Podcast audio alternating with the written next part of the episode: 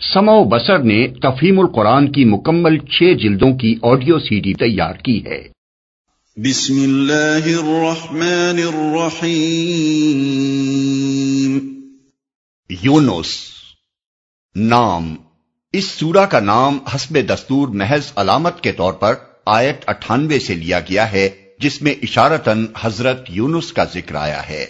سورہ کا موضوع بحث حضرت یونس کا قصہ نہیں ہے۔ مقام نزول۔ روایات سے معلوم ہوتا ہے اور نفس مضمون سے اس کی تائید ہوتی ہے کہ یہ پوری سورہ مکے میں نازل ہوئی ہے۔ بعض لوگوں کا گمان ہے کہ اس کی بعض آیتیں مدنی دور کی ہیں، لیکن یہ محض ایک سطحی قیاس ہے۔ سلسلہ کلام پر غور کرنے سے صاف محسوس ہو جاتا ہے کہ یہ مختلف تقریروں یا مختلف مواقع پر اتری ہوئی آیتوں کا مجموعہ نہیں ہے، بلکہ شروع سے آخر تک ایک ہی مربوط تقریر ہے۔ جو بیک وقت نازل ہوئی ہوگی۔ اور مضمون کلام اس بات پر سریح دلالت کر رہا ہے کہ یہ مکی دور کا کلام ہے۔ زمانہ نزول۔ زمانہ نزول کے متعلق کوئی روایت ہمیں نہیں ملی، لیکن مضمون سے ایسا ہی ظاہر ہوتا ہے کہ یہ صورت زمانہ قیام مکہ کے آخری دور میں نازل ہوئی ہوگی، کیونکہ اس کے انداز کلام سے سریح طور پر محسوس ہوتا ہے کہ مخالفین دعوت کی طرف سے مزاحمت پوری شدت اختیار کر چکی ہے، وہ نبی اور پیروان نبی کو اپنے درمیان برداشت کرنے کے لیے تیار نہیں ہیں۔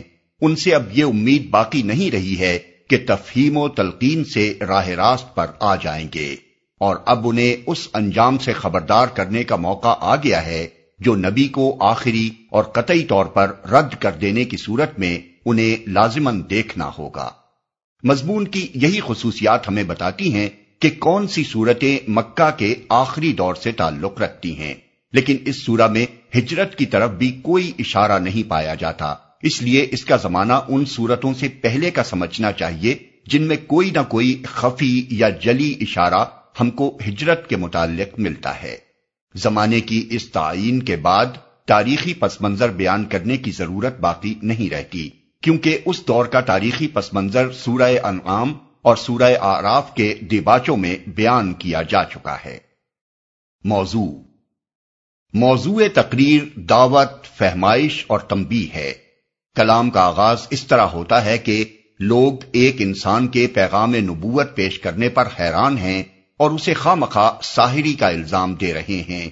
حالانکہ جو بات وہ پیش کر رہا ہے، اس میں کوئی چیز بھی نہ تو عجیب ہی ہے اور نہ سحر و کہانت ہی سے تعلق رکھتی ہے۔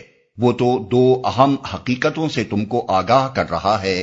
ایک یہ کہ جو خدا اس کائنات کا خالق ہے اور اس کا انتظام عملاً چلا رہا ہے، صرف وہی تمہارا مالک و آقا ہے اور تنہا اسی کا یہ حق ہے کہ تم اس کی بندگی کرو۔ دوسرے یہ کہ موجودہ دنیاوی زندگی کے بعد زندگی کا ایک اور دور آنے والا ہے جس میں تم دوبارہ پیدا کیے جاؤ گے۔ اپنی موجودہ زندگی کے پورے کارنامے کا حساب دو گے اور اس بنیادی سوال پر جزا یا سزا پاؤ گے کہ تم نے اسی خدا کو اپنا آقا مان کر اس کے منشا کے مطابق نیک رویہ اختیار کیا یا اس کے خلاف عمل کرتے رہے۔ یہ دونوں حقیقتیں جو وہ تمہارے سامنے پیش کر رہا ہے بجائے خود امر واقعی ہیں، خواہ تم مانو یا نہ مانو۔ وہ تمہیں دعوت دیتا ہے کہ تم انہیں مان لو اور اپنی زندگی کو ان کے مطابق بنا لو۔ اس کی یہ دعوت اگر تم قبول کرو گے تو تمہارا اپنا انجام بہتر ہوگا، ورنہ خود ہی برا نتیجہ دیکھو گے۔ مباحث۔ اس تمہید کے بعد حسب ذیل مباحث ایک خاص ترتیب کے ساتھ سامنے آتے ہیں۔ ایک، وہ دلائل جو توحید ربوبیت اور حیات اخروی کے باب میں ایسے لوگوں کو عقل و ضمیر کا اطمینان بخش سکتے ہیں جو جاہلانہ تعصب میں مبتلا نہ ہوں اور جنہیں بحث کی ہار جیت کے بجائے اصل فکر اس بات کی ہو کہ خود غلط بینی اور اس کے برے نتائج سے بچیں۔ دو، ان غلط فہمیوں کا ازالہ اور ان غفلتوں پر تمبی جو لوگوں کو توحید اور آخرت کا عقیدہ تسلیم کرنے میں مانے ہو رہی تھی اور ہمیشہ ہوا کرتی ہیں۔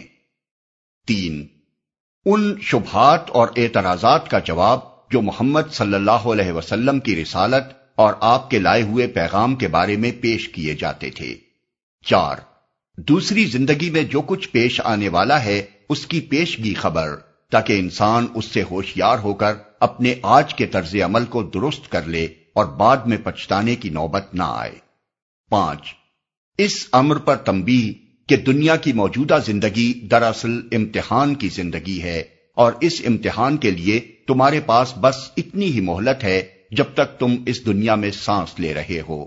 اس وقت کو اگر تم نے ضائع کر دیا اور نبی کی ہدایت قبول کر کے امتحان کی کامیابی کا سامان نہ کیا، تو پھر کوئی دوسرا موقع تمہیں ملنا نہیں ہے۔ اس نبی کا آنا اور اس قرآن کے ذریعے تم کو علم حقیقت کا بہم پہنچایا جانا، وہ بہترین اور ایک ہی موقع ہے جو تمہیں مل رہا ہے۔ اس سے فائدہ نہ اٹھاؤ گے تو بعد کی ابدی زندگی میں ہمیشہ ہمیشہ پچھتاؤ گے چھ۔ ان کھلی کھلی جہالتوں اور ضلالتوں پر اشارہ جو لوگوں کی زندگی میں صرف اس وجہ سے پائی جا رہی تھی کہ وہ خدائی ہدایت کے بغیر جی رہے تھے۔ اس سلسلے میں نوح علیہ السلام کا قصہ مختصراً اور موسا علیہ السلام کا قصہ ذرا تفصیل کے ساتھ بیان کیا گیا ہے، جس سے چار باتیں ذہن نشین کرنی مطلوب ہیں۔ اول یہ کہ محمد صلی اللہ علیہ وسلم کے ساتھ جو معاملہ تم لوگ کر رہے ہو، وہ اس سے ملتا جلتا ہے جو نوح اور موسا علیہ السلام کے ساتھ تمہارے پیش رو کر چکے ہیں۔ اور یقین رکھو کہ اس طرز عمل کا جو انجام وہ دیکھ چکے ہیں، وہی تمہیں بھی دیکھنا پڑے گا۔ دوم یہ کہ محمد صلی اللہ علیہ وسلم اور ان کے ساتھیوں کو آج جس بے بسی و کمزوری کے حال میں تم دیکھ رہے ہو، اس سے کہیں یہ نہ سمجھ لینا کہ صورت حال ہمیشہ یہی رہے گی۔ تمہیں خبر نہیں ہے کہ ان لوگوں کی پشت پر وہی خدا ہے جو موسا و ہارون کی پشت پر تھا، اور وہ ایسے طریقے سے حالات کی بساط الٹ دیتا ہے جس تک کسی کی نگاہ نہیں پہنچ سکتی۔ سوم یہ کہ سنبھلنے کے لیے جو مہلت خدا تمہیں دے رہا ہے، اسے اگر تم نے ضائع کر دیا اور پھر فرعون کی طرح خدا کی پکڑ میں آ جانے کے بعد این آخری لمحے پر توبہ کی تو معاف نہیں کیے جاؤ گے۔ چہارم یہ کہ جو لوگ محمد صلی اللہ علیہ وسلم پر ایمان لائے تھے، وہ مخالف ماحول کی انتہائی شدت اور اس کے مقابلے میں اپنی بیچارگی دیکھ کر مایوس نہ ہوں اور انہیں معلوم ہو کہ ان حالات میں ان کو کس طرح کام کرنا چاہیے۔